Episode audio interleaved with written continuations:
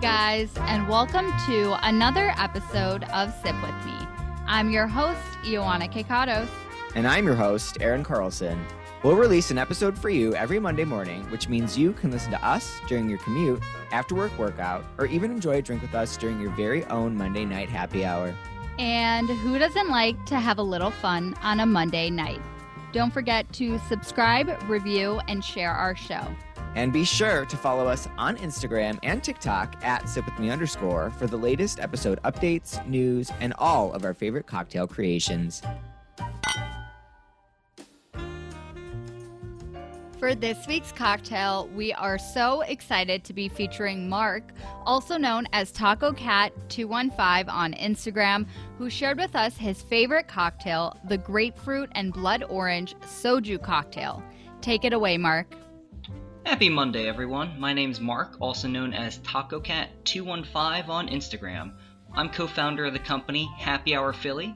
Happy Hour Philly was started at the beginning of the pandemic as an Instagram account to help restaurants that were struggling because of the pandemic. Over the past year and a half, we've transformed from an Instagram account into a company that does contests, events, and we even have our own seltzer. As a Korean American adoptee, I found the great way to connect with my Korean roots is through food and drink. Korean culture is really having a moment right now, so what better time for you to explore Korean drinks? The most famous Korean drink, of course, being soju. If you haven't heard of soju, soju is a rice based liquor, and you can really purchase it anywhere they sell alcohol. It's easy to pick out on the shelf because they come in little green bottles, which are 375 milliliters, or just over 12 ounces. It's about half the proof of a vodka, so you can drink it straight without being too scared. And soju is a fun social drink. Since it's low ABV, you can take shots of it all night and really not get too crazy. Traditionally, you never pour your own. Someone younger than you will pour yours using always two hands. Soju comes in original non flavored variety, but also comes in a number of flavors such as strawberry, grape, plum, apple, and for our drink, we're going to use grapefruit soju. Soju is a little bit sweeter than vodka, so it goes well with any fruit. So our cocktail today is going to be a grapefruit and blood orange soju cocktail. So to get started, you're going to have to get a shaker and you're going to fill it to the top with ice. We're going to add two shots of our grapefruit soju. Next, take a fresh blood orange and juice it. Add that juice to the shaker. If you don't have fresh blood orange, don't feel bad. You can just grab some orange juice from your fridge and use that instead. The last ingredient is going to be some fresh mint. Add that to your shaker. Let's cover it, and we're going to shake that vigorously for 45 seconds to a minute.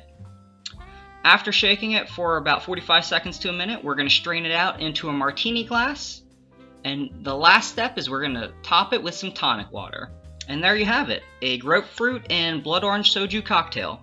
If you make a soju cocktail, make sure to tag me on Instagram at TacoCat215. So grab your grapefruit and blood orange soju cocktail and your fanciest cutting board because we're cooking up something veg centric with a best selling author and viral TikToker who is based right here in our hometown, Chicago.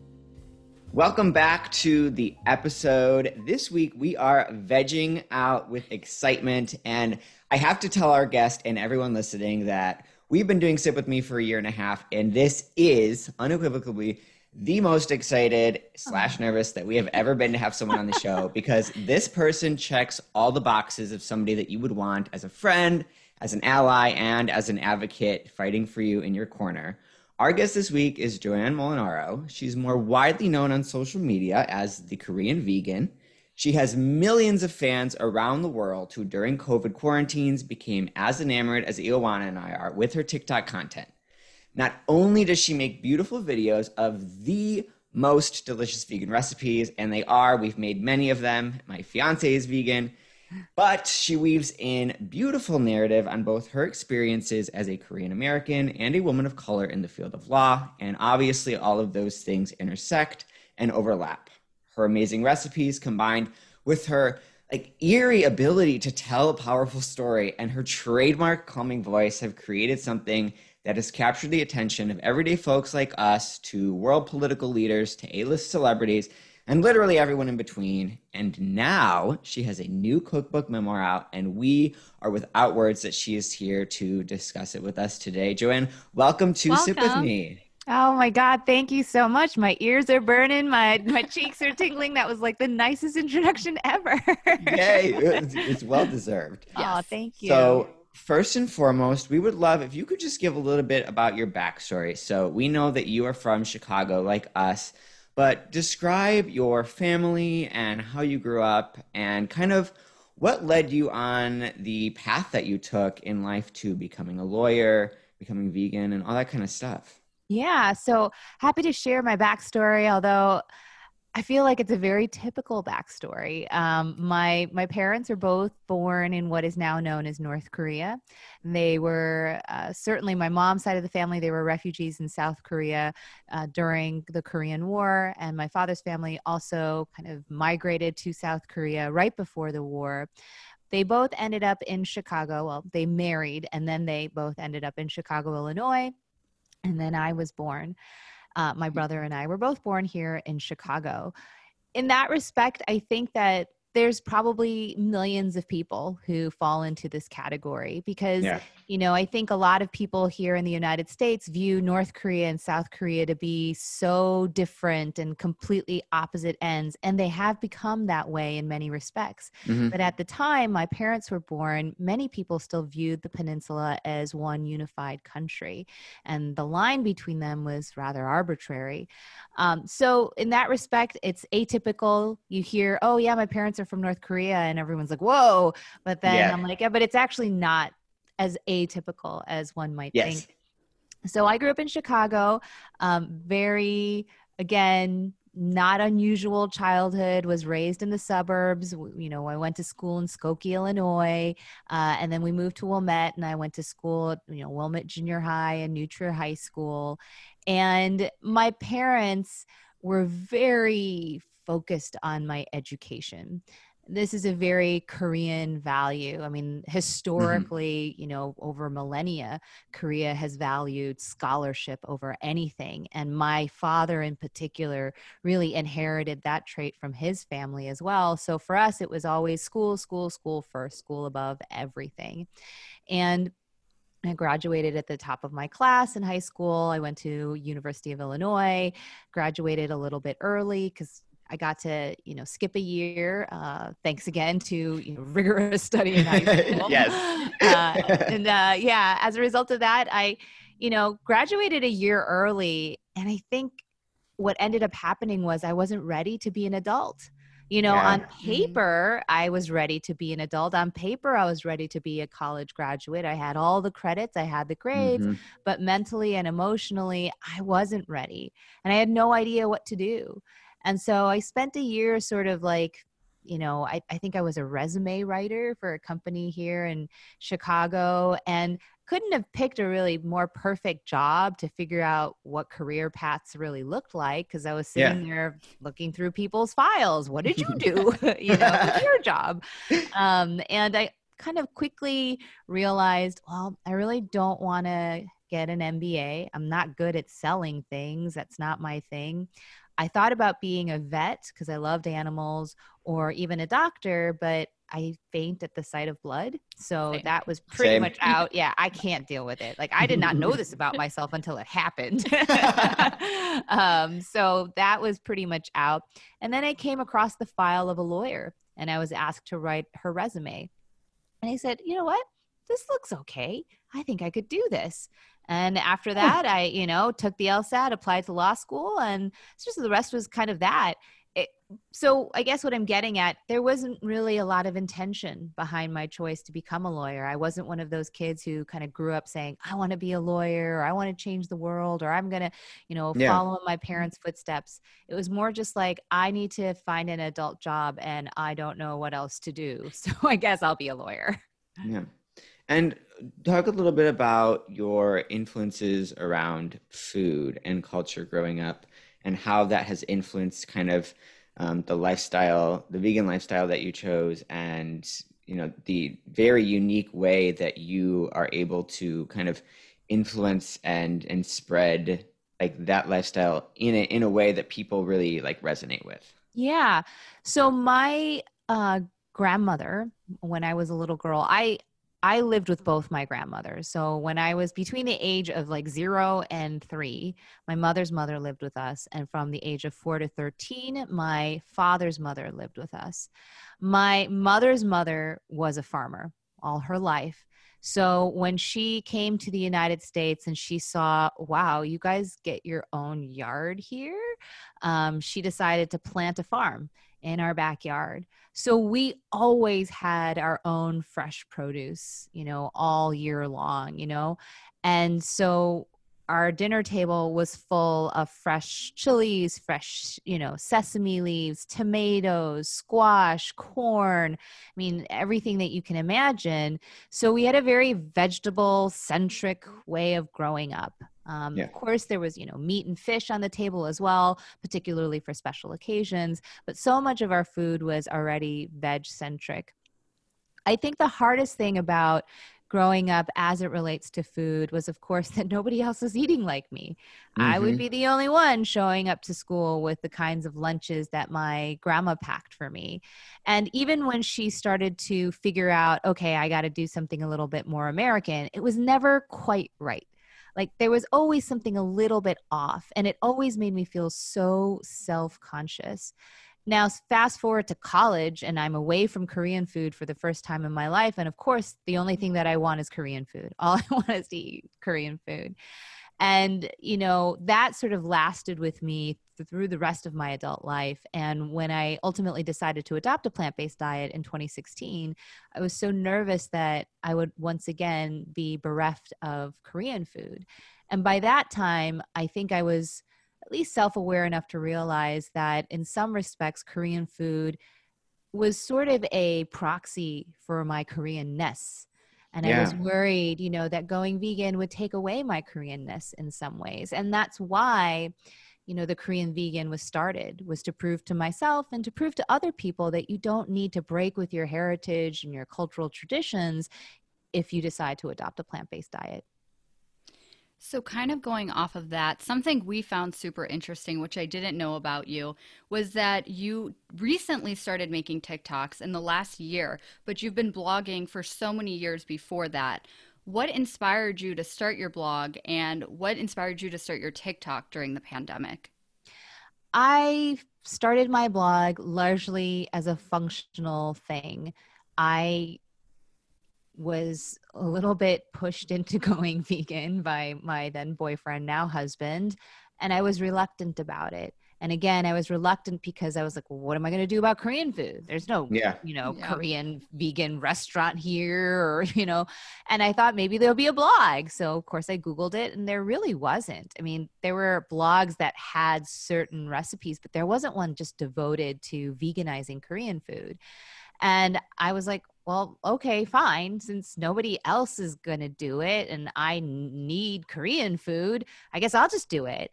And so that's kind of, you know, what motivated me to really get into it. I will say, um, you know, the thing that really started it off is again, I was dating Anthony at the time in typical girlfriend fashion. I really wanted to impress him. so, you know, he went vegan and I started baking chocolate cakes for him and making him vegan pastas and risotto. And he was like, oh my gosh, this is so good. You should start a YouTube channel called The Korean Vegan. And that's oh. basically, yeah. And I was like, all right, okay. so that's basically how it all got started. So something I really connected with you. My both my parents are Greek from Greece, um, so I love that you really kind of combine both your culture and family um, and your family stories through being vegan and food. Uh, kind of share with us what you've learned about your family and Korean culture and history through being vegan. I think there are so many things that I've learned about my family and about Korean culture that I never would have bothered to learn if I hmm. hadn't gone vegan, which of course is the big irony. A lot of people said, well, you can't be vegan and Korean. And if anything, I feel much closer to my Korean identity than I hmm. ever have before being vegan because it forced me to do some discovery yeah. and sort of my family and these roots that I was so afraid of uprooting, right?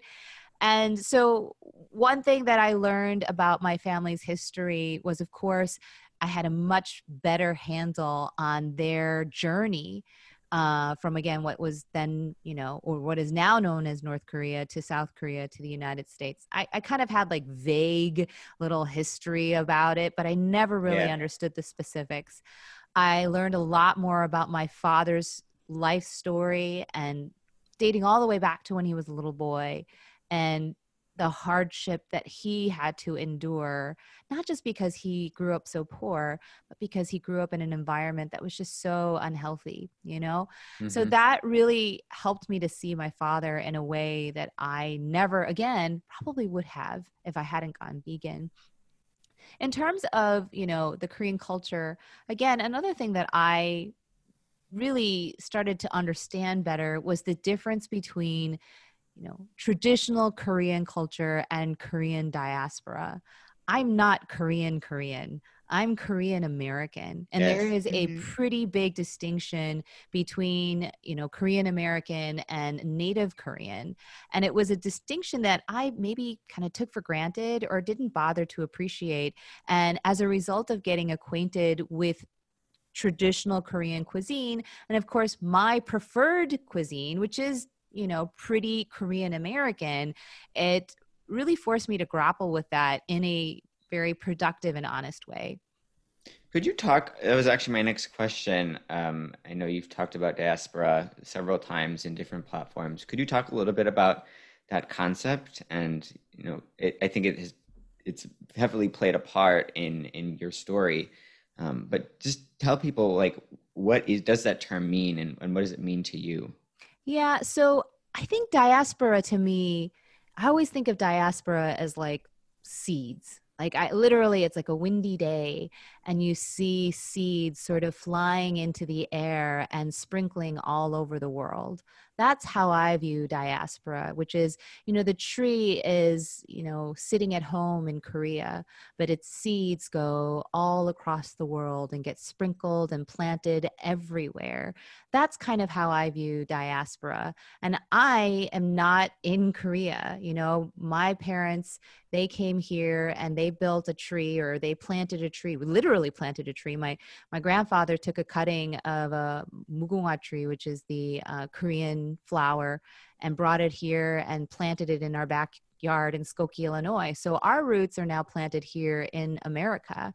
So diaspora is sort of the seed that lands not in the native country.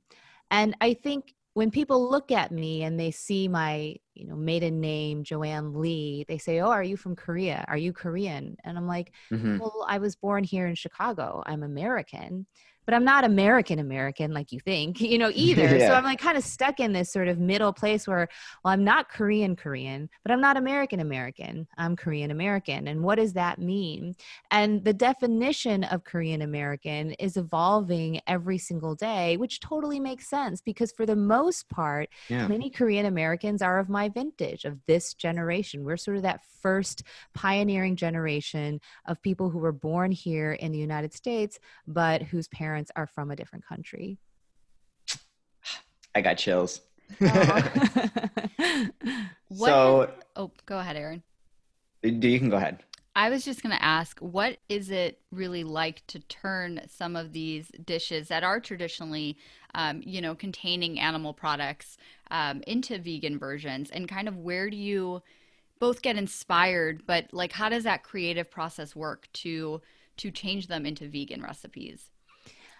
I think that in many situations, there's actually not a lot of creativity involved because Korean food is already, again, so veg centric that if you Yeah. just like take out one or two ingredients, there you go, it's vegan. Yeah. Yeah. Um, so it's really easy. Like there are a lot of stews where I'm just like, I don't need the pork, just get rid of it. you know, I, I like the potatoes. um, there's this great, it, and it's in my cookbook. It's called kamjatang, and kamjatang means like potato stew. So I'm thinking, growing up, when I order kamjatang, I'm going to get this beautiful stew full of potatoes, and it's actually just pork shoulder, a ton of pork shoulder with like a tiny little bit of potato. I'm like, this doesn't make any sense. Call it something else then. So when I veganized that recipe, I was like, I'll actually make it more accurate by call, you know by making it a potato stew. So that happens a lot.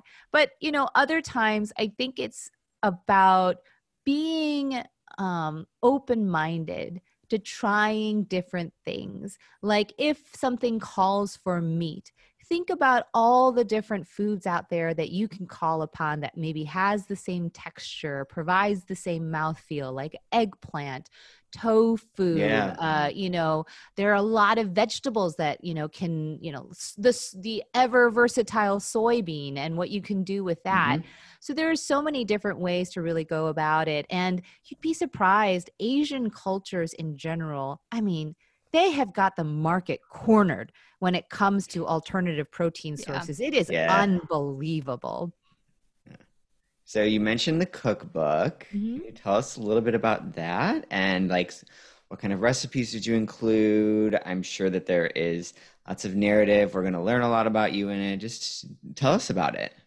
So the cookbook is really because it's my debut cookbook and it's my first cookbook. It's really just like, hey guys, these are my favorite recipes. Like literally, like these are the things that Yes. I make all the time that I love to eat. I mean, there's no like these are the healthy recipes or these are the you know no, there's no gimmick to it. It's just hi i this is my favorite foods basically. And these are all the things that I wish somebody had veganized for me or that I wish were available at a vegan restaurant. They're very simple for the most part. I mean, these are things that can be done very quickly with very minimal experience in the kitchen because I am, you know, self taught home cook. I'm not like a chef or anything like that. And Yeah. I don't cook that way either. So it's just a lot of fun recipes. There's, I think, like almost 90 recipes in there a lot of stories about my family. I was talking to a good friend of mine yesterday and I was telling him about the cookbook and he's like, "So basically it's your TikTok account in a book." And I'm yes, like, "Yeah, that's, the, that's the vibe I got. Yeah, it, that's basically it. It's basically TikTok account in book form. Yeah, so we're for sure going to love it. that's good. Um, the last question I have for you is so my fiance went vegan during the pandemic, um, and I kind of like was a part of that journey and like you know the slow gradual increase and elimination of, of animal products. Um, but for folks out there who maybe are on that journey or are thinking about becoming vegan, do you have any advice or you know any any benefits, challenges that are really common, or something that you would want to say to someone at the start of their specific journey? I think that any journey is composed of steps along the way. And I'm a long distance runner.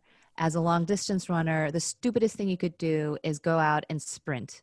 That is not the best way. You are going to fail. You're setting yourself up for disappointment and a lack of self confidence. So, as a long distance runner, what you do is you go out at a slow, comfortable jog, much slower than the pace you ultimately want to end up in and finish at, right?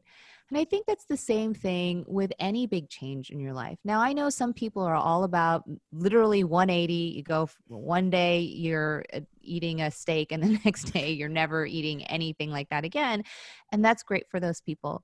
But I think for the average person, my advice would be hey, instead of thinking you got to do the whole thing at once, why not just do it once a week or even one meal a week? Say, you know Yeah. what? On Mondays, meatless Mondays, I'm going to replace my hamburger with a Beyond Meat burger or an Impossible burger or even tofu if you want to be adventurous. You plenty of tofu recipes on the Korean Vegan. Channel. You can find them. But I think that's really the best way to go because again, as with any change, the way to set yourself up for success is building your confidence at doing it. And you got to create small goals in order to develop that confidence that will lead to long lasting habitual change. I love that. Do you have, so obviously the cookbook, and you've been working on so many different things. Um, do you have any future plans you'd like to share with our listeners?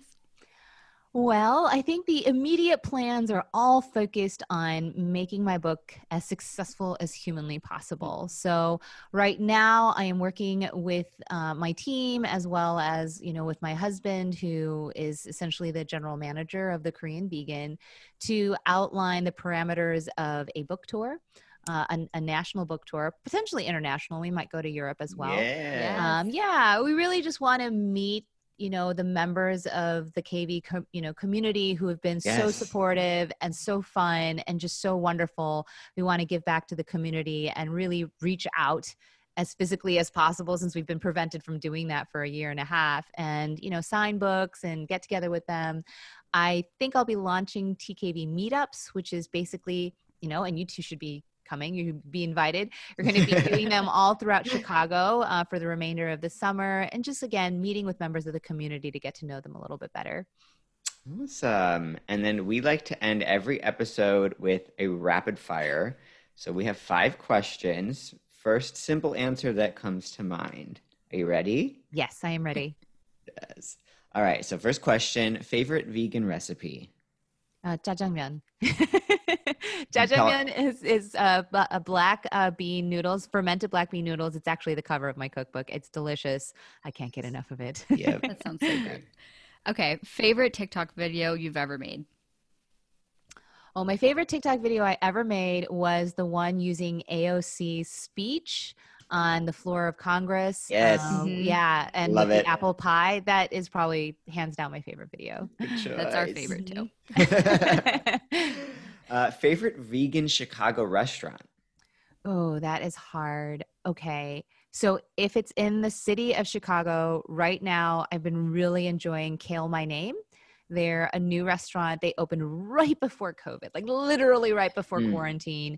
And we've been going to them a lot. I really love the owner. He's got high energy, lovely man, and the food is phenomenal. Yes. We'll have Awesome. to go. Yes. So, name someone who you've either felt starstruck with or has made an impact on you that you've met through this experience. That's easy. Rich Roll. He's why we went vegan, and I got to meet him earlier this summer. And I have never felt so starstruck in my entire freaking life. Like I was like speechless. I, I was I don't even know what's happening. I felt like I was in an out of body experience. Yes. experience.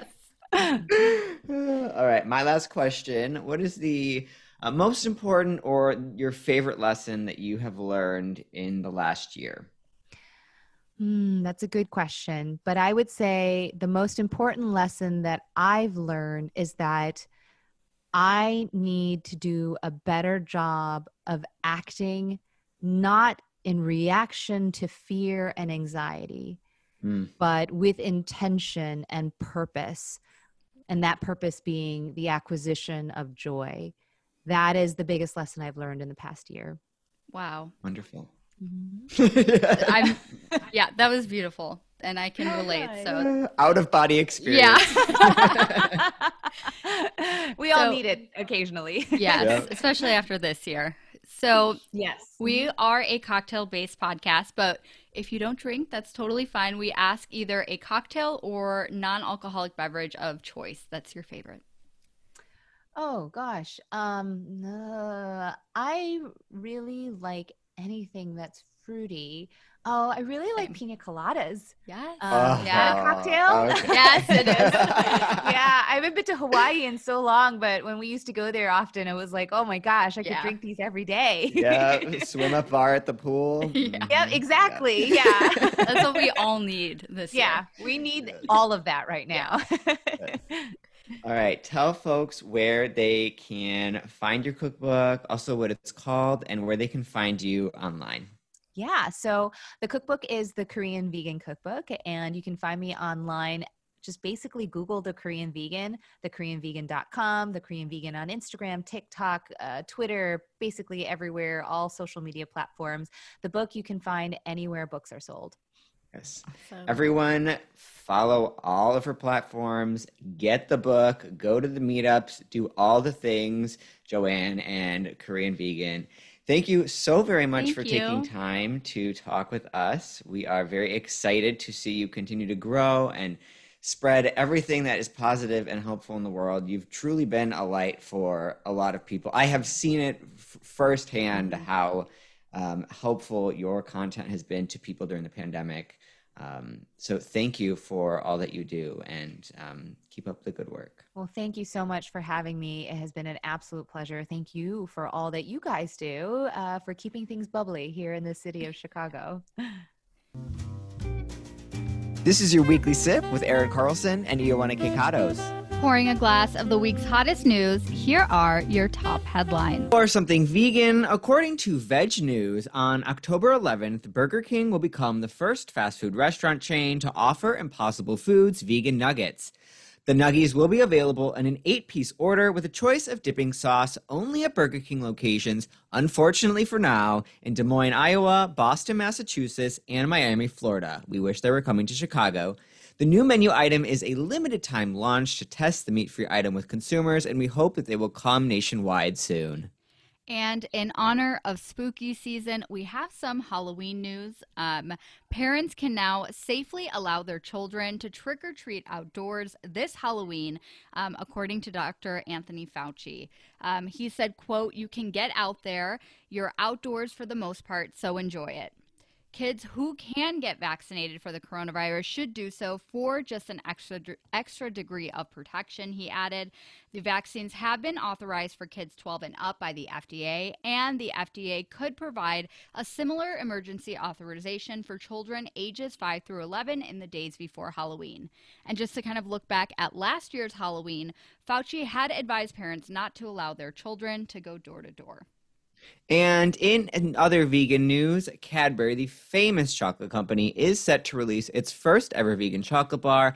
Available only in the UK for now, the bar is made of cocoa, almond paste, and rice extract. No word yet on when or if the bar will be distributed to other countries, such as the United States, but the company did release this statement to fans, quote, Dear plant-based Britain, we're sorry. Sorry it's taken this long. Cadbury said in the announcement also, sorry it seemed like we weren't listening to your calls, sorry for not being able to respond to the rumors, and sorry for all the other chocolate you've had to eat while you wait.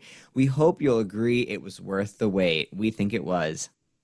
And if you're planning on going to the UK, there are some disruptions when it comes to travel recently. Um, Southwest Airlines canceled more than a thousand flights on Sunday as disruptions that the airline blamed on air traffic control issues and bad weather affected the travel plans of thousands of customers. Southwest said in a statement on Saturday it hoped to return to close to normal as operations as we move into Sunday. The Dallas based airline canceled 808 flights on Saturday, according to the flight tracking site FlightAware. And this isn't really something new. Staffing shortages fueled hundreds of cancellations at Southwest over the summer. The airline did trim its schedule after the summer to avoid future disruptions. Other airlines have faced a shortage of workers after encouraging thousands to take leave or buyouts at the height of the pandemic, only for travel demand to return faster than expected. This summer. And those are your vegan headlines for the week. Be sure to tune in next week for the news that you need to know now. Thanks for listening to Sip With Me with Ioana and Aaron. If you like our show and want to know more, check out our website, sipwithme.org. There you can find our themed cocktail book as well as other exciting Sip With Me content. And if you love our podcast, don't forget to leave us a review on Apple Podcasts and follow us on social at sipwithme underscore. And per per per, join us next week, cool cats and kittens, for an interview with one of our favorite stars, Tiger King's Carole Baskin, as we chat with her on the state of her big cat sanctuary and the big cat legislation that is currently making its way through Congress. Don't miss it.